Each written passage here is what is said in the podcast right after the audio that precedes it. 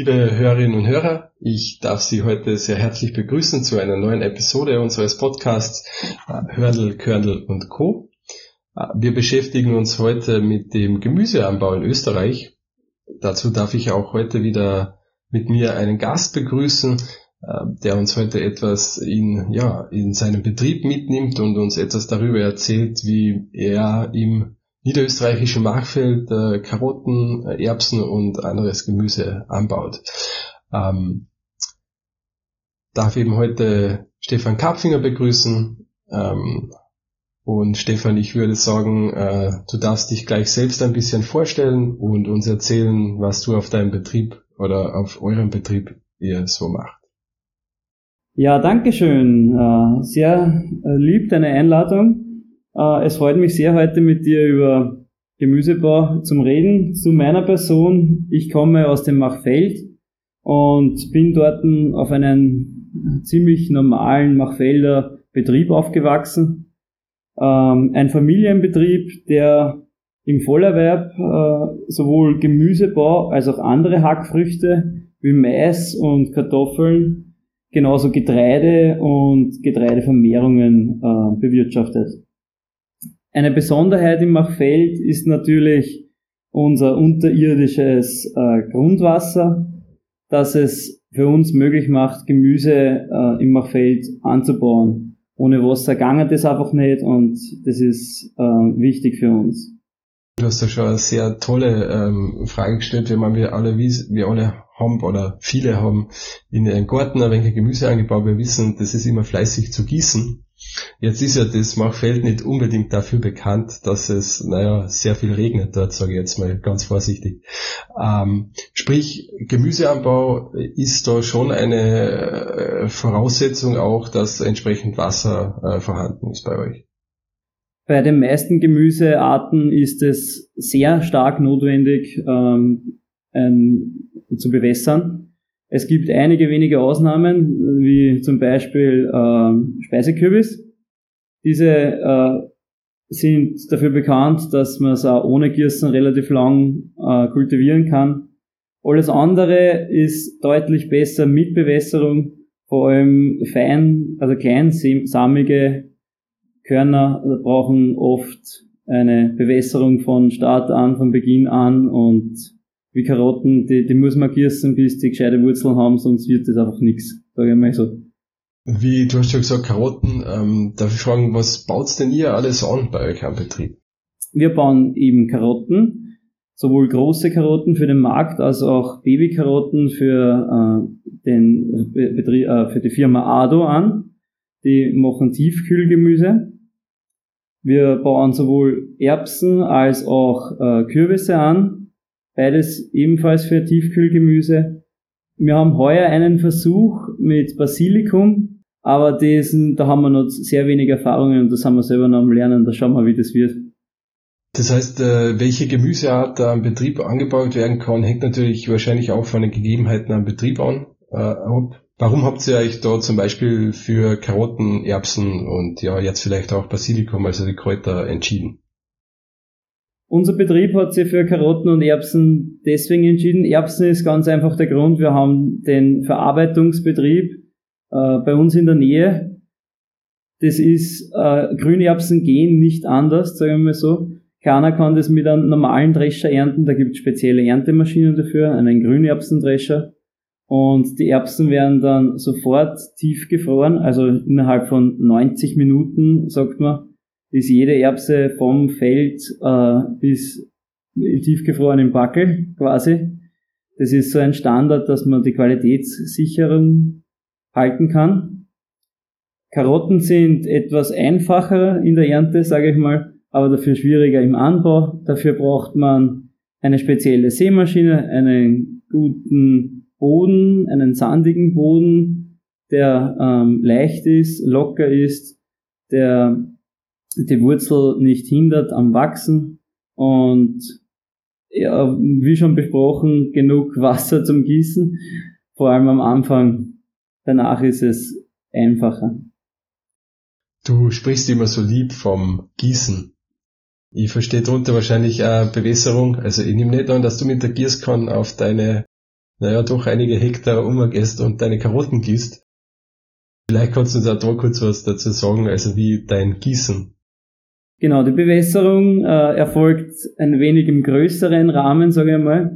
Wir haben auf unserem Betrieb drei sogenannte Rainstar. Ähm, das sind Großflächenberegner, eine große Trommel mit einem dicken Schlauch, 12 cm Durchmesser, mit einem Strahl, der Wasserstrahl, der 60 Meter wirft, circa. Und ähm, ja, da kann man am Tag sicher 5 Hektar gießen oder so irgendwas. Weiters ist die zweite Methode, ähm, haben wir Bewässerungsrohre. Die legt man am Anfang von der Saison in die Kultur hinein. Da steht dann alle 18 Meter ein Regner heraus, der sich nachher wie im Garten im Gras draht quasi, aber halt nicht einer, sondern 30 in einer Reihe halt. gleich auf größerem Maßstab. Was neu noch kommt, ist die Tröpfchenbewässerung. Die gibt's jetzt auch, ähm, vor allem im Zwiebelanbau ist die sehr äh, in Mode gekommen, sage ich einmal. Benetzt die, die, die, die Blätter nicht auf, von der Pflanze, sondern äh, gießt quasi direkt den Boden. Dadurch hat man weniger äh, Pilzbefall auf den Pflanzen und man tut sie einfach leichter mit den Krankheiten. Wir haben schon festgestellt, also ohne Bewässerung geht's eigentlich äh, auch nicht, viel Karotten oder ich denke auch Erbsen anzubauen. Kannst du uns vielleicht einen Überblick geben, wie viel Wasser braucht denn da eine Karotte, da man das äh, halbwegs, oder ein Hektar Karotten, dass man das halbwegs äh, machen kann? Ja, wir haben bei uns im Machfeld grundsätzlich so 450 Liter Niederschlag im Jahr. Und wir ähm, beim Anfang gießen wir gleich dreimal schnell hintereinander. Dann sind in der Regel die Wurzeln dürfen nur das schon länger durchhalten ohne Bewässern. Da jedoch nicht so viel Menge, jeweils fünf oder zehn Millimeter quasi. fünf Liter pro Quadratmeter.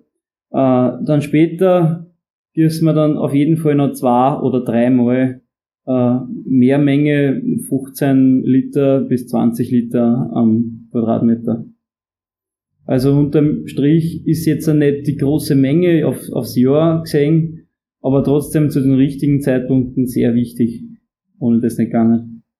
Und ähm, dass wir jetzt äh, schöne Karotten oder auch Erbsen haben, ähm, wirst du nicht nur ähm, brav deine Karotten gießen, sondern da gehört ja auch mehr dazu, vom Anbau bis zur Pflege. Kannst du uns vielleicht da einmal im Jahresverlauf mitnehmen, ähm, welche Arbeiten jetzt anfallen von der Saat bis zur fertigen Karotte oder Erbse? Bei der Erbse, ich fange mal bei der Erbse an, die ist jetzt vom Anbau nicht sehr unterschiedlich zu einer genau, äh, normalen Futtererbse, wie es im Rest von Österreich auch praktiziert wird. Also wir haben eine normale Drillsaat mit einer Sämaschine, die, die legt das Korn auf circa 5 cm in den Boden. Danach wird hauptsächlich ähm, Unkraut und ein bisschen Insekt, Insekten bekämpft. Bei uns im Machfeld natürlich Gießen dazu. Und ja, dann war es schon wieder. Die Kultur dauert nicht sehr lange, die steht nur zwei, drei Monate am Feld oder so circa. Ähm, geht relativ flott und ist sogar gut für den Boden, weil es ähm, auch einen Stickstoff bindet, weil es eine Leguminose ist. Genau. Die Ernte ist dann eben dieser äh, spezielle Faktor mit dem äh, Grünerbsendreschern, die die Pflanzen dann äh, pflücken, sie die, die Schoten dann äh, schonend aufbrechen und die Erbsen von dem ganzen Rest sortieren, so quasi. Man hat dann sowas um und um 5.000 bis 7.000 Kilo Ertrag am Hektar und das ist für Grünerbsen schon etwas passend. Im Gegensatz dazu, die Karotten, da hat man einen Ertrag vom Zehnfachen davon. Also man, man spricht da schon von etwa 70 Tonnen pro Hektar. Ähm, die Karotten werden auf Dämmen kultiviert. Ich sage mal, die normalen Karotten, was es im Handel so zum äh, so gibt zum Kaufen, das sind diese normalen, ich sage mal, Nantesa-Sorten. Diese haben lange, schlanke, äh, sind lange, schlanke Karotten mit einer äh, nicht so spitzen Spitze. Diese werden auf einen Damm gebaut mit drei Reihen auf dem Damm. Damit der Damm ist dazu da, damit äh, die Luft gut durchzirkuliert und sich keine Pilzkrankheiten entwickeln können. Und ja, im Jahr muss man halt dann wieder eben genauso Insektizid, Herbizid oder halt biologisch mit der Hand bekämpfen, was sehr schwierig ist bei Karotten grundsätzlich. Karotten sind biologisch eine von den schwierigsten äh, Kulturen, die ich kenne, sage ich mal so. Sehr viel Handarbeit, deswegen ein Bio-Karotten darf gern auch mehr kosten. Ist so. Ja, und danach einfache Ernte und Lagerung. Das ist ganz gemütlich. Du hast gesagt, ähm, Karotten werden, jetzt bin ich ja nicht unbedingt aus der Gemüsebranche, äh, Karotten werden in Dämmen kultiviert. Ähm, sprich, das funktioniert wie im Kartoffelanbau auch, ähm, dass man eben die, also die Wurzel dann in einen Damm, ähm, also anhäufelt, einen Damm anhäufelt, wo dann die Karotte erwächst. Ganz genau. Also es wird vorher ein, ein Damm gefräst, der ganz fein ist und auf dem Damm fährt nachher die Sämaschine, legt dort den Samen hinein und ja, dann wird gegossen, bis die Pflanzen da sind. Woran, äh, was mir jetzt interessieren würde, woran erkennst du dann am Ende vom Jahr nach der Ernte, ob du eine erfolgreiche Ernte gehabt hast? Wenn man in an, der Ertrag ist für dich etwas Wichtiges, aber woran würdest du denn jetzt eine schöne Karotte erkennen? Ähm, der Ertrag ist natürlich das Wichtigste. Ganz, ganz klar, es gibt keine Qualitätskriterien wie Protein, so wie beim Weizen gibt's einfach nicht. Es müssen alle Richtwerte passen. Es gibt äh, spezielle Richtwerte. Da werden Proben gezogen bei der Anlieferung normalerweise.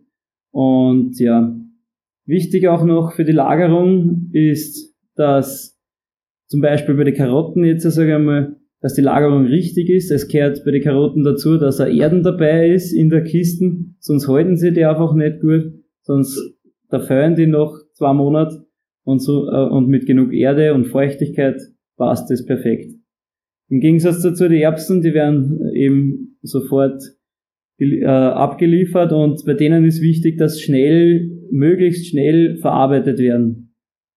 Länger als 90 Minuten, wenn es warm werden in der Sonne, ist es nicht gut für Bakterienzoll und etliche anderen Sachen. Aber das haut in der Regel super gut hin und ist überhaupt nicht zu bedenken. Ja, äh, wir haben jetzt äh, über Karotten und Erbsen ja schon sehr viel gesprochen. Ähm, du hast gesagt, ihr habt auch mal probiert, Basilikum, also in Kräuteranbau einzusteigen. Oder der Versuch läuft noch, ja. Äh, jetzt hören wir ja durchaus immer wieder, dass im Gemüsebau auch äh, neue Sorten gibt, die man in Österreich probiert. Also, äh, wenn ich mich, also Süßkartoffel, glaube ich, geht schon sehr, sehr gut. Das ist der Trend schon fast wieder vorbei. Ähm, was ich auch gehört habe, waren äh, von Wasabi bis äh, Ingwer alles Mögliche.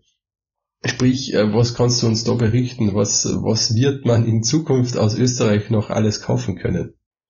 Ja, ähm, Süßkartoffel ist bei uns am Betrieb noch nicht angelangt, aber in der Ortschaft gibt schon jemanden, der sich damit beschäftigt, sage ich mal. Es ist wirklich nicht schwierig, also nicht einfach, die Süßkartoffel. Dabei werden Stecklinge in Dämme gesetzt. Die muss man dann großteils mit der Hand ähm, bereinigen, sage ich einmal, den Acker gegen, gegen alle Bei- und Unkräuter. Das ist ja quasi biologisch nur möglich. Und ja, eine ganz, ganz interessante Sache ist eine Süßkartoffel. Die wachsen sehr tief hinunter. Die Ernte ist dabei noch in den Anfangsstadien, sage ich mal. Es ist sehr viel händisch noch zum Ausglauben und so. Und ja, gibt schon einige Prototypen, dass sie sich leichter tun, aber in Wahrheit, die, die, die wachsen sehr tief in die Erde hinunter. Und sobald du das zu viel berührst, haben die einen Schaden und du kannst das da nicht haben. Also da, da ist noch sehr heikel und sehr viel zu forschen, sage ich mal. Für die Lagerung ist die Süßkartoffel auch speziell. Die hat nämlich ähm, normalerweise jedes Gemüse, was man so hat, das gibt man in eine Kühlhalle, dort wird das gekühlt und dadurch ist das länger haltbar. Und bei den Süßkartoffeln, die sind ganz speziell, die brauchen Die, die werden Ende November oder im November geerntet und die brauchen danach, damit sie gut halten, etwa 30 Grad oder so irgendwas für eine Woche, damit das alles sich so abreift und zusammenzieht, dass das sich gut haltet. Geht's äh, euch, äh, du hast gesagt, Basilikum ist noch in der Testphase. Äh, wo siehst du da die Herausforderungen jetzt für euch am Betrieb? Ja, Basilikum ist jetzt neu, ebenfalls für Tiefkühlgemüse bei uns im Repertoire. Es ist, ja, man braucht dazu einen, ich sage mal, sehr unkrautfreien Boden. Ebenfalls Unkrautbekämpfung ist sehr schwierig. Aber das Gute am Basilikum ist, man macht, man schneidet den nicht nur einmal, sondern öfters. Und nach dem ersten Schnitt ist normalerweise alles wecker. Also der zweite und dritte Schnitt, dann ist er, also ist er sauber und das haut dann hin. Grundsätzlich. Ist halt neu bei uns. Bis jetzt hat es das nur im Waldviertel bei diese äh, Kräutertrocknungsgeschichten gegeben. Äh, neu bei uns jetzt im Gefrierformat quasi. Und äh, wenn du jetzt äh, ein Hektar über hättest, was du was probieren könntest, wo du sagst, ja, das wird jetzt in Zukunft das österreichische Trendgemüse, was würdest du ausprobieren? Wir probieren äh, im kleinen Gartenformat immer noch Wassermelonen aus. Mhm. Das ist sehr interessant. Also wandern würde ich glaube ich auf das setzen. Die gängen bei uns grundsätzlich sehr gut. Man muss sie, wir sind noch am Tüfteln dabei, aber wir, wir dann auf Dämme kultivieren mit einer Überzugsfolie und Tröpfchenbewässerung. Dadurch, äh, die, die Pflanzen muss man vorziehen vorher im Glashaus oder im Gewächshaus oder im Haus drinnen nur und aussetzen. Das Problem dabei ist immer noch, wir kommen ein bisschen zu spät mit den ersten Melonen. Also jetzt ist zum Beispiel Zeitpunkt der Aufnahme, 30. Juni, die erste Hitzewelle ist vollkommen im Gange. Jeder der gern Wassermelonen essen. Und die ersten Wassermelonen kommen in zwei Wochen frühestens oder so, was man bei uns ernten kann. Ägyptische gibt's halt schon seit zwei Wochen und die sind halt bei uns jetzt schon voll am Markt. Österreichische gibt's jetzt noch nicht oder erst in Kürze. Wie wichtig ist es auch jetzt für, für euch oder in, in, ja, im Gemüseanbau, ich sage jetzt mal, Gemüseanbau ist groß, ja, jetzt, äh, jeder Betrieb spezialisiert sich auf seine Kulturen, aber auch da sich vielleicht von der Standardware abzusetzen, also ich spreche jetzt da um Bioregionalität, ich weiß, ihr produziert auch Babykarotten zum Beispiel, ähm, ist das eine Sache, die sich schon auszahlt, wenn man sich da ein bisschen von dieser Standardkarotte abholt, oder ist das rein, ja, was der Markt halt braucht?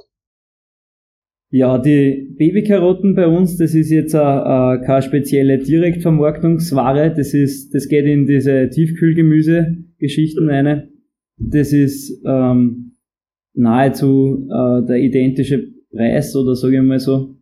Da kommen wir äh, auf gute Erträge pro Hektar das, das rein, sagen wir mal. Ähm, was bei uns in der Gegend halt immer mehr ist, sind halt Direktvermarktungen und das sind halt dann die, was am Hintersacker 15 verschiedene Gemüsesorten haben und die verkaufen es dann alle drinnen. Das ist für die meisten ein guter Nebenerwerb, aber es beliefert nicht die breite Masse. Also die, der größte Teil am Gemüse wird sicher in Supermärkten in einer Stadt wie Wien oder in anderen Städten über den Ladentisch gehen. Und das geht einfach nicht über Direktvermarktung. Das, das muss über den Großhandel rennen kommen wir vielleicht eh schon zu was anderem. Was wäre jetzt dein Tipp, ja, wenn ich mir jetzt im Garten gerne ein Beet Karotten ziehen würde? Ähm, was würdest du mir als Tipp mitgeben, dass denen gut geht? Ja, na, als Tipp ist auf jeden Fall gute, äh, gutes Saatgut, ist immer wichtig. Ähm, gibt's aber eh in kleinen Sackel in jedem Baumarkt, das sind eh normalerweise gutes Saatgut, das ist so, man nennt das F1-Generation, das ist ein Hybrid-Saatgut die werden dann schön groß und lang und passen perfekt. Richtiger Abstand, richtige, ähm, richtig genug gießen und wichtig ist auf jeden Fall schauen, dass man auch genug Platz hat zwischen den Karotten, damit genug Luft durchzieht, sage ich mal, damit sich keine Krankheiten bilden. Was wäre ein guter Abstand? Ja, in der Reihe sind es circa 4 cm. Dann kann man zum Beispiel drei Reihen oder äh, nur zwei Reihen nebeneinander gleich direkt anbauen, in Abstand von 5 cm. Aber dann sollte zumindest ein halber Meter Platz sein, damit da Luft durchzirkulieren kann. Wenn ich mir jetzt im Supermarkt eine qualitativ hochwertige, äh, toll schmeckende Karotte kaufen will, worauf muss ich denn da schauen? Die beste Qualität kommt meiner Meinung nach aus Österreich, völlig egal, ob die äh, biologisch erzeugte oder konventionell erzeugte ist. Es gibt äh, Richtlinien von Grenzwerten, die müssen eingehalten werden. Dabei, ähm, die, die darf keiner überschreiten und die werden auch kontrolliert und strikt kontrolliert. Zum Beispiel bei den Babykarotten, auch was in den Tiefkühl-Ding drinnen sind. Die haben, äh, werden bei jeder, jede Fuhre wird dort extra an, angeschaut und da dürfen keine Grenzwerte zu hoch sein. Und wenn es zu hoch sind, was sehr, sehr selten vorkommt, dann wird es wieder am Ocker ausgeführt. Also da braucht man sich keine Sorgen machen, da darf man alles nehmen, was man will. Stefan, vielen Dank für deinen Einblick äh, zu deinem Betrieb und auch ein bisschen zum Karotten- und Erbsenanbau in Österreich bedanke mich vielmals für deine Zeit und dass du heute mit uns gesprochen hast. Sehr gerne. Dankeschön.